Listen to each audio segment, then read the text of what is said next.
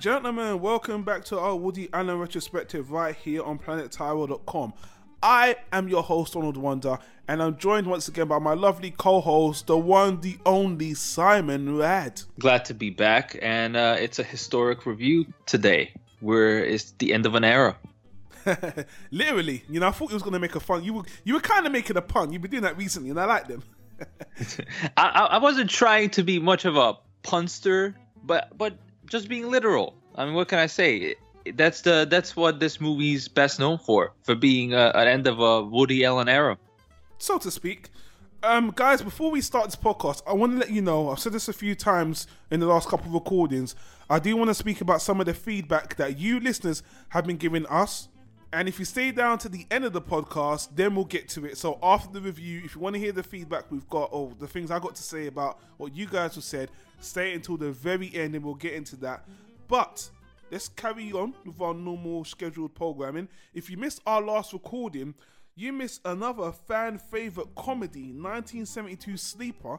And if you're on YouTube, you can see the picture on the screen, and there'll be a YouTube card that will take you back to that video. A fan favorite you might not want to miss, but moving forward, we want to let the non YouTube guys know. And you guys that are listening on the podcast through audio only, there's a link in the description. If this is your first time, all our previous recordings you can find in the playlist. I'll put a link to down. Same thing on YouTube. We're on Stitcher Radio, whether you're listening on Android or iOS, your favorite podcast app, you can find us. Just put in the hashtag Woody Allen Retro and you'll find the recordings. You can do that even on Google. Just go to Google, put in hashtag Woody Allen Retro. You can see it on the screen, or I'll leave a note down below. You'll find all the recordings. And as usual, guys, we give you this general warning although we do these movie reviews, we don't want to ruin it for you if you haven't seen these movies before. We would prefer you watch the movie in question first, then come and listen to our discussion, which is full of our thoughts, our opinions, our dissections. We spoil a lot. So, guys, unless you've already seen the movie and you don't care about spoilers, go watch the movie, then come and check us out. But with all that out of the way, Simon, I do want to just reiterate what you said in the beginning. This movie that we're getting to now is kind of an end of an era because Woody Allen has been on a streak of these whimsical slapstick comedy movies, and this is kind of the last one, not the last comedy, but this is the last comedy in this string of comedies that he started with. And with that said, Simon, give us the name of the, the name of the year of the movie, and let's get on with it. Well, okay, so today we're looking at 1975's Love and Death, which is kind of a uh, satirical love letter to Russian literature uh, from Woody Allen. It's set in Russia, and him and Diane Keaton star as cousins in the Napoleon era. It's not surprising that Woody Allen's character has deep feelings towards Diane Keaton. And throughout the film, he's trying to win her over in a number of different historical scenarios while dealing with war and marriage. It's up to the viewer to decide which is worse. And ultimately, a giant assassination plot against Napoleon himself let me go first. Looking back on my memory, because again, this is one of the well, this is probably the third time I've seen this movie. I haven't seen this movie since I've rewatched it now for the last ten years or so. I remember this movie being one of my favorites.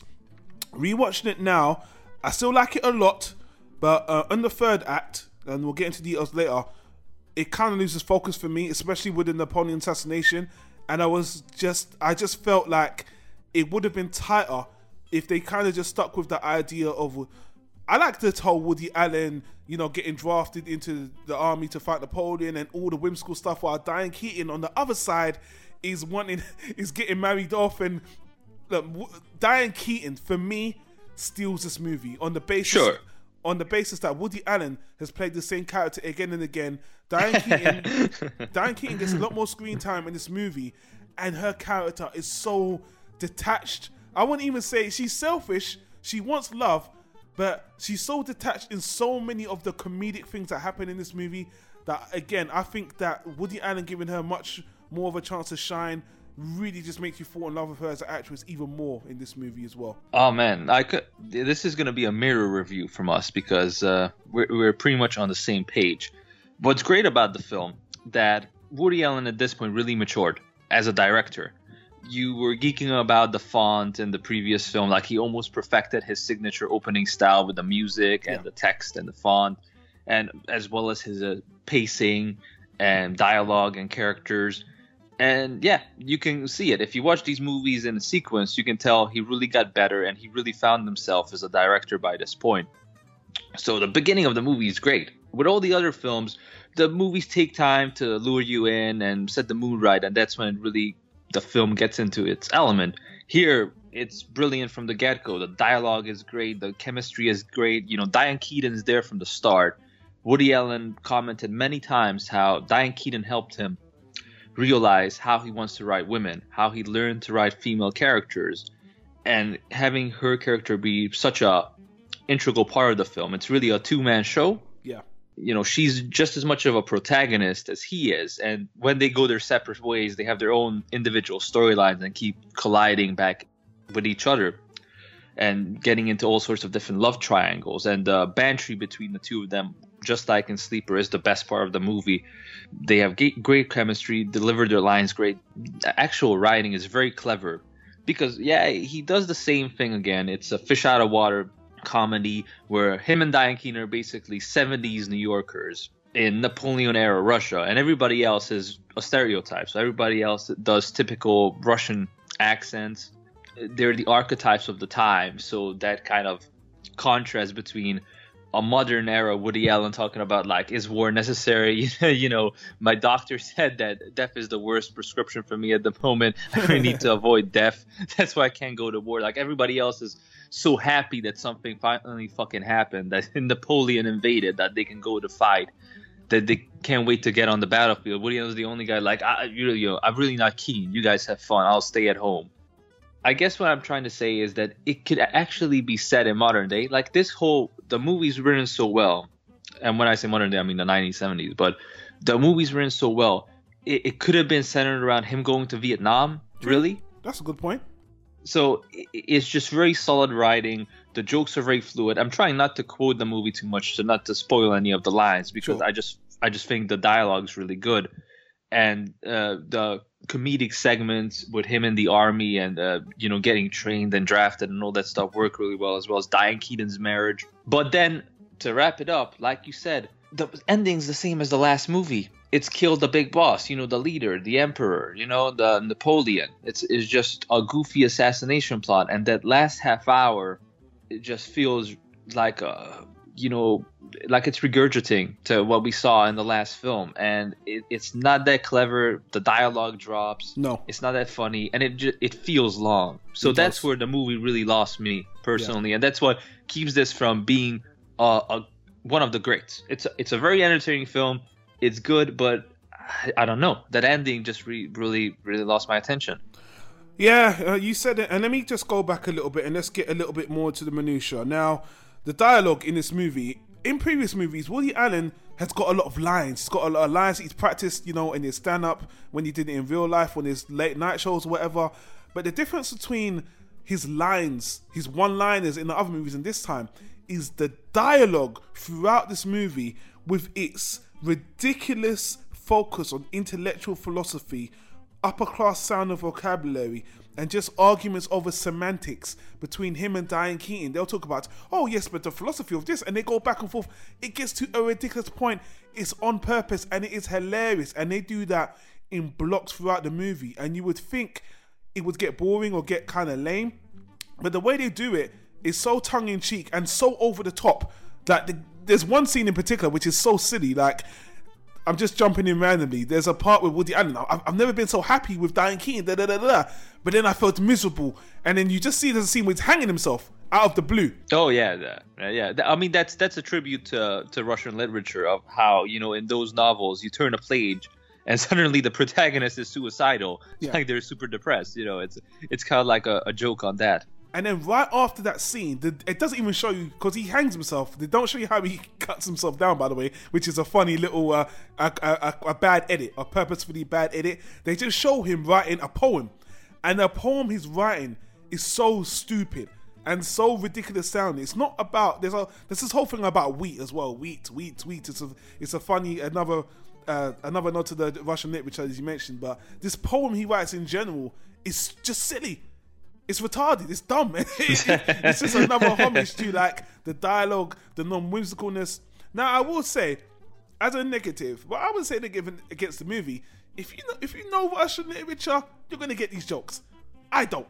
I don't at all. But I could see, especially in some of the the, the, the directing and a lot of the the things that they were doing physically, I could see it was a nudge to the Russian literature. I had to actually research it. I wasn't that interested first time around, but this time I wanted to know a lot of the things. There's, a, there's even a, a, a, part of Woody Allen's going back and forth with, I don't know, one of his uncles, and they're actually naming a lot of these books that are Russian. I didn't know that. But again, Woody Allen was inspired to do that based on Russian literature, which again, I'm sure the European, the Russians love that. They love that homage. Woody Allen, we'll, we'll, talk about the director in a minute. Woody Allen went over there, not to Russia. I think he shot most of it in France. Is that right? France and uh, some uh, Eastern European countries. Yeah, yeah, and it's just a testament to show how big his budget was as well. I think this was actually the first time he left America to actually shoot his movie as well. And um, I might as well jump to the direction. The direction, I think, is is good. It's okay. Uh, he does set piece stuff here like he's done before, but I think the most impressive thing he does directly is there's a big war scene, which includes cannons and there's a lot of actors on the screen.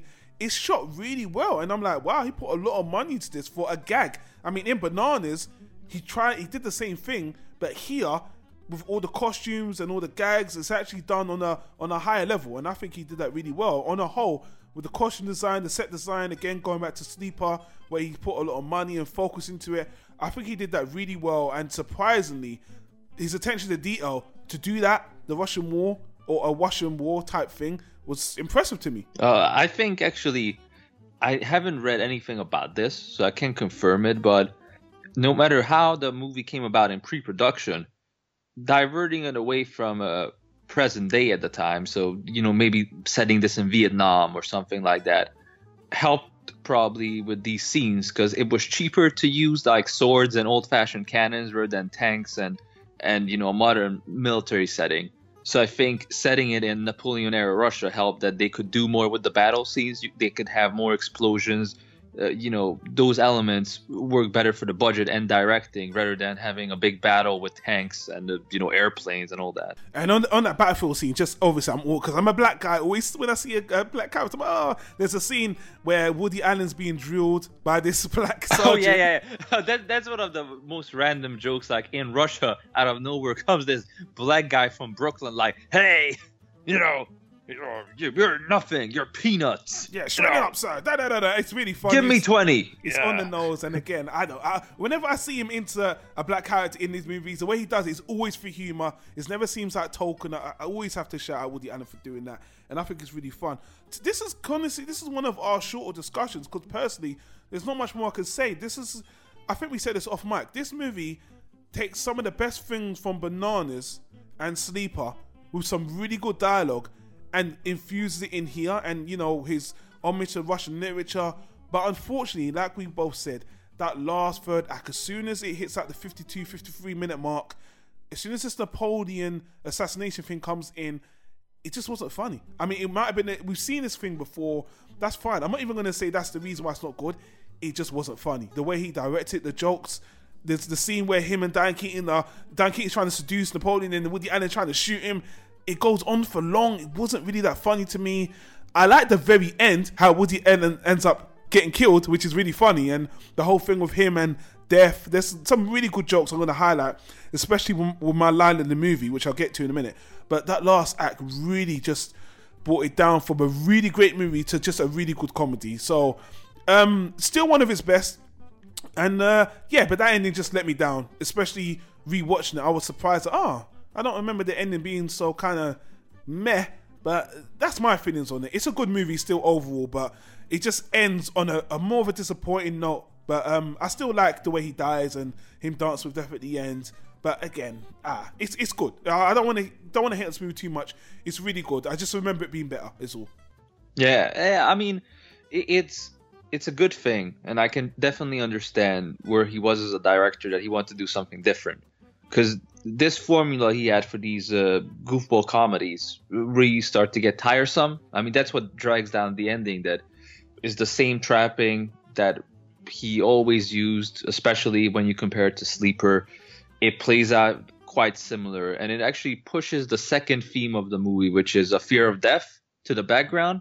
Because uh, that that's one of the the central themes Woody Allen's character has, and makes the the piece personal as well. That he he talks about atheism and then what, what does death mean for you if you don't believe in uh, any kind of god or any kind of religion? Yes religion is a big part actually thank you for that religion is a massive point. And actually even though it's comedic some of the philosophical questions they have about religion is actually serious. They take it a bit seriously. And another reason why this is a fan favorite is because he injects a serious level of dialogue between his athe- atheism in this movie which i think although they push it to a point where it becomes very comedic it actually asks some really interesting questions. Yeah, yeah. I mean, yeah. That's why I feel like the dialogue is very strong, and you know, him being so ahead of his time and raising all these questions, you know, infusing that in his films, you know, helps build character, helps make the piece more personal, um, helps make the dialogue more interesting, as well as you know, just um,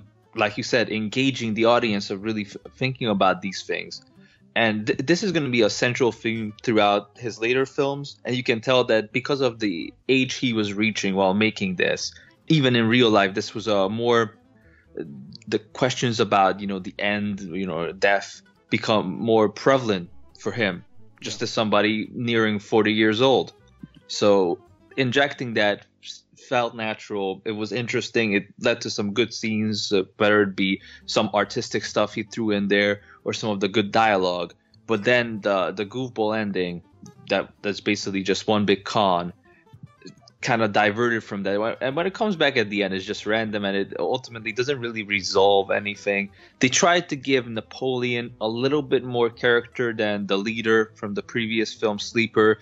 Here, they even have a subplot with like a double, and Napoleon has some oh, screen oh, yeah. time with some dialogue. Yeah. Yeah, but but like you said, you forgot about it because ultimately the character is not memorable for such a historical icon. You know, Napoleon. Everybody knows Napoleon. He, he's one of the most recognizable figures from human history. But they really didn't do much with him. The subplot with the double wasn't that interesting. And yeah, there's nothing compared to the first half of the film. It, it's it's no comparison. You know, yeah. it, it's just it, it just feels almost like a, a different movie. Yeah. So yeah, uh, I'm I'm ready to wrap it up on this one because I think at, at, this point everybody knows what to expect. Everybody knows that they're in for a treat early on, but the ending won't be that strong. Well, to my surprise, the audience scores on Rotten Tomatoes and IMDb are higher than they were on Sleeper, which I'm I don't know if this is like a critic movie. I don't know, man, because there's so much homage to Russian literature and its attention to detail is really cool just reading the reviews on IMDb and looking at the score on Rotten Tomatoes, they're even higher. This is in the the 80s, the 100% on Rotten Tomatoes on IMDb, 80s, 90s. I'm like, wow. I mean, it's good, but I don't know, man. I thought Sleeper was a little bit better, but I don't know. It's just. I think he's getting to the point at this stage where he can get away. He's established enough to get away with a lot of things. Like he does some dream sequences and some uh, due to the his character's fear of death or him you know like having visions of talk having conversations with death which, which again is a not uh, classic classic russian literature but he does these dream sequences and these artistic bits that are straight from like a, a european art film you know that would be otherwise criticized for being too vague and uh, abstract and out there but because he translates it to this comedy you know he gets a bunch of bonus points from critics who are like, "Oh, this goes above and beyond. It's such masterful, masterfully crafted fine art. It's it's like a, a, crying statue in the early morning skies of the first leaves of autumn." While I just slip, I'm like, "Shut the fuck up, okay? Like I get it. I, I get it. You were impressed, and don't get me wrong, those sequences are good." I'm just saying I can see why some critics would overhype it versus Sleeper yeah. that stays on point with the sci-fi setting. There's more artistic bits here yeah. inserted, and because he learned from his previous movies to how to direct sequences better, they're not as random. They don't feel out of place. They integrate well, and they're they're choreographed and directed efficiently. Yeah, well, that's what I love having you on, Simon, because you made that very clear, and now I can see the train of thought to why the masses. I still think it's the critics that love it more than anyone else. Though. Yeah, Sleeper yeah, I it, I agree with you. Sleeper all the way for me as well. Yeah, I take Sleeper over this film. Well, that leads me to my quote of the movie, and you know what? This quote of the movie actually is one of my favorite quotes in the Woody Allen retrospective period. I know that for a fact. And it, it's got to do with a running gag between Diane Keaton and Woody Allen. I'm gonna set this one up a little bit. So after Woody Allen finally gets married to Diane Keaton, which she was kind of reluctant to. I mean, before they even get married, there's a scene where Woody Allen is in a little, is in a, a duel gunfight, and then when Woody Allen comes back successfully, she's like, "He survived," and she's they're getting married. She's dressed in black while they're getting married. It's like a funeral, and she's just in a daze. Like, I can't believe it. He didn't lost. So from that point on, Woody's always trying to have sex with her. There's even one bit where they're in bed. Woody Allen puts his arms around and she says, "Not here. It's not the right place." It's so it's that it's so funny. But my quote of the movie again is Woody Allen and Diane Keaton in bed, and Woody Allen touches Diane Keaton's character, and she said, "No, don't. Sex without love is an empty experience." And Woody goes, "Yes, but as far as empty experiences go, it's one of the best." and, and he wasn't lying, you know. Exactly. I mean, that's that's just truth. Like, I, I just want, I just want to stand up in the end. It's like preach, preach. That's why I love it because it's true. Give him applause. Yeah. Obviously, a guy's perspective, ladies, guys. You know how we we're empty when it comes to sex. You know that. Well, maybe I can only speak for myself, but I love that quote and the delivery is great. And just that whole gag of him and Diane, that especially when they don't get along when they're first married, and she's doesn't want anything to do with him, but then she warms up to him very quickly, which is kind of weird. But just that bit was was one of my favorite parts of the whole movie. So Yeah. You want to get into? I know you want to tackle something. You want to get something off of your chest, right? Besides that cough. well, people won't hear the cough because I've edited that for the most part. but guys, actually, before we get into the, like I said, we got some podcast feedback. I do want to say this is one of the movies where there's so much attention to detail that I could not even fathom. I was more than happy to check out the Woody Allen Pages Watchers Guide. I'm always promoting this book because it's so friggin' awesome, guys. I'm not just saying it because I have to. I bought the book, and this movie in particular the amount of content this this fellow put into this book for this particular movie, the costume design, the actors, all the stuff. Look, guys, if you love Woody Allen, if you love these movies, and you want to know the finer details, this ebook is cheap as hell. If you've got a Kindle, I highly recommend it. I put a link in the description. I want to thank the Woody Allen pages. They always, you know, even shouting us out on Twitter, which I really appreciate. So thank you to the to the team over there. And guys, that's it for this actual podcast for this movie. Let us know what your thoughts on this movie in the comments down below. Let us know do you like the movie? Do you disagree with us? What are your thoughts on it? We want to hear all that stuff. I just want to put it here that we're ending the podcast here for this movie because now we're going to get into the podcast feedback. And I'm glad I did it on this one because actually this is our shortest review of all the ones we did before, hitting around the 22 minute mark or what have you. So guys, thank you for all the feedback you've given us if you're on YouTube, you know, I know there's only a few people that have left comments on our YouTube videos, which is really awesome, but a lot of people like what we do. Now, we're more successful on our podcast. If you're listening to this through iTunes, what have you, I've been seeing people getting in more and more. People been searching more. Uh, maybe I'll put something on the screen so you can see our podcast. So, you know, I'm not just making this up. We get more people listening on the podcast on every single release because people, you know, people love podcasts. People like listening. And the feedback I want to say is first of all, thank you guys on iTunes, Twitter, the Woody Allen hashtag. People on genuinely love the podcast. Now, whenever you're doing something creatively, whether you're doing a podcast, a movie, an album, what have you, you're gonna get feedback. You're gonna get critical feedback, and I'm always open to it, guys. Nobody's perfect. You're not gonna please everyone. But I have to say, Simon, man, in particular, I had one experience during this podcast, sharing it with a certain audience that was extremely negative, that I am very disappointed with. And um, I'm gonna just call them out right now. On Facebook, there's a group called Woody Allen Movie Fans. There's a lot of groups, especially now. There's there's groups on Google Plus, there's groups on Twitter, there's other groups on Facebook. This is the only group that really gave us some negative feedback. Now, I'm all up for critical feedback, especially on how to improve yourself. But the feedback I got on this time, this particular case, was so entitled and so just. It was very upsetting on in a way that I'm very disappointed with. And usually I wouldn't even bring this up, but I have to say, man, uh, there was there was people that enjoyed the podcast, but the people that didn't would say stuff like this: "You wasted my time. I can't believe I wasted my time listening to this podcast. It was not funny. It wasn't interesting. I didn't learn anything. Who do you think you are?" And I found this hilarious because they acted like we owed them something. And whenever I get this kind of feedback, because it's happened before on different reviews we've done, my whole thing is, hey man, if you didn't like it, tell us what you didn't like, and maybe we could work on it. Oh, you wasted my time. You know what was this? I mean, I could have watched some movies. I'm like, this is the most entitled people I've ever heard of. I don't owe, we don't owe you anything. We're doing this for free. Guys, let me say this for the record. I really held back because at first I was like, I replied to those guys directly. I said, hey guys, you don't like it. I do apologize. But every time I just, oh, you know, just think about what you're doing next time. Think about, I'm like, who the fuck do you think you are? Like, for real. This is a free podcast. And I said to them, if you don't like it, don't listen. I'm not, I don't owe you anything. But to get that kind of feedback, and the one thing I really like is that Woody Allen himself has touched upon this. At some point, I will find the sound clip because he said this. The thing about reviews and people giving their opinions is that you always get people that love it and you always get people that hate it. But people always try to bring you down, whether they like you or not. There's a, there's people that are just trolls. These people are not being critical. They're just telling me, "I you're wasting my time." We don't owe you anything, guys. We don't. And all I want to say is, if you don't enjoy the podcast, that's fine.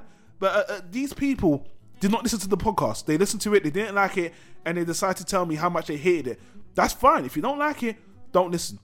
If you've gotten this far and you've heard me even complain about it, you obviously like it to a point. But the one thing they didn't say is that it was uh it sounded bad. They didn't say anything aesthetically. They just didn't like it. So I was happy. I was actually happy with that. They didn't say, "Oh, you guys sounded shit," or you didn't. They just said that I was bored. If you're bored, that's fine. But we don't owe you anything. And you know what? If you don't like this Woody Allen podcast, make your own. Because, guys, I looked. There was no other, but there was no one else doing a Woody Allen podcast out there. And it's sad. Woody Allen deserves a lot more shine from the fans. You know, there's fan page, but it's not an audio podcast. In this day of, you know, people, if you go on YouTube, you'll see people doing a retrospective of Rod- Rodriguez, Spielberg, um, uh, your favorite director. What's the, the, the Batman director? I can't remember his name right now. Christopher Nolan. Yes, Christopher Nolan. There's so many people that are dedicated, but Woody Allen, he does a movie every year, 50 years. He doesn't get no love. And then when someone's doing something, you, you're just gonna shit on it about constructive criticism. That is really disappointing, guys. So I just I stopped sharing the podcast on there because it was a distraction. I just thought, you know what, if you're gonna hate and you're gonna just fill my head with negativity, I'm not gonna share it on there anymore. Some people did say, hey, don't forget about those guys, but the negativity was completely just ridiculous and just really unjustified. It wasn't it wasn't critical. It wasn't helpful. It was just entitled, and I really just didn't like that. And apart from that, guys, I don't want to focus on the negative. The majority, the 80% of the feedback has been really good. But honestly, I'm gonna I'm gonna just tell you guys up front what people are saying on the plus side and what they're going to say on the negative side. So, you know, guys, let us know what you think either way. But just, I'm just going to say this for the record. We don't owe you anything. We really don't. We're doing this for free because we're fans. We take time out of our lives to do this. If you have crit- critical or constructive criticism, that's fine. If you're just saying that, oh, we wasted my time and how dare you, or we didn't learn anything, these are the kind of people I really can't fucking stand, you know. But um, that's all. That's my little run over. I just wanted to say that. So I'll let Simon speak on this because I don't even think you knew. I didn't even get into too much details with you about the feedback I got there. Huh? Oh, I, I actually like while you're doing your mini rant, I went out to get a sandwich. So yeah, I'm, I'm glad you got that little therapy session out of the way and it you got it off your chest. Um, um for me, uh, allow me to break character and get real for a bit. I don't care. Like I don't care about you or your opinion. Like, but I'll I'll I'll I'll end it with a little message, because I know where this is coming from. Like, oh, there there are these people out there who consider themselves, oh, I'm a Woody Allen buff, I'm a film buff, I got all this information. Look, the jig is up, okay? We live in the internet age. You ain't smart, you ain't special, you ain't educated. What you do, you go to the internet, you Google stuff. You got a Wikipedia. That's it all these guys on YouTube doing all these in-depth retrospectives, try to pretend like they have this abundance of knowledge and everything. You know, you can't ask the question they don't know the answer to. It's all fake. It's all lies. All they do is read you the Wikipedia article out loud on mic. That's it. So all these guys try to nitpick like all oh, this trivia of what size shoes did Woody Allen wear in this scene, and you know how many times did the lighting mess up during the different takes when they were shooting this part and uh, you know get the money and run. I'm like, no, just just give it up. Your time is over. You missed your mark. Nobody cares anymore. And if you're like still one of those YouTube buffs who do does in-depth film retrospectives and you know historical facts, I'm like, you're one iOS update away from being irrelevant. The moment you're you can ask your phone to read you the damn web page, that's it. Because that's all you are, a web reader. If people are too lazy to read up on something, they go on YouTube, try to find somebody who's gonna make a video about it. The moment you can just ask your phone, tell me every single detail about this movie, that's it. You're done. So I ain't impressed. He ain't impressed. Nobody's impressed and nobody cares. guys, uh, again, I want to thank the Woody Allen subreddit on Reddit. You guys are awesome. Thanks for letting us share your content. People on Twitter, YouTube, the other Facebook pages, Google Plus. You've got some great communities. There's always going to be bad apples or negative nannies or whatever you want to call them. That's fine, but I'm just letting it out there, guys. And we're not going to do this probably again unless something really critical happens or what have you. But anyway, just want to let that out there, guys. Thank you very much for listening to the podcast. Again, if you're on YouTube, if you stuck away all this long, you can check out the retrospective. You can see it on the screen. Link in the description for all the previous uh, recordings. Simon, thank you for coming on and joining me through this whole retrospective right now into the future. Thank you. Nah, you're welcome. And this is where it gets interesting. So, you know, this was just a warm up. Stick around. It's only going to get better. I'm really looking forward to the Woody Allen retrospective from this point forward. And I'll just tell you guys right now, because I know some of you guys asked, we do focus on the Woody Allen movies that he didn't direct as well. And the next one is one of those movies, the movie called The Front, which is about the Hollywood blacklist, which I am really looking forward to.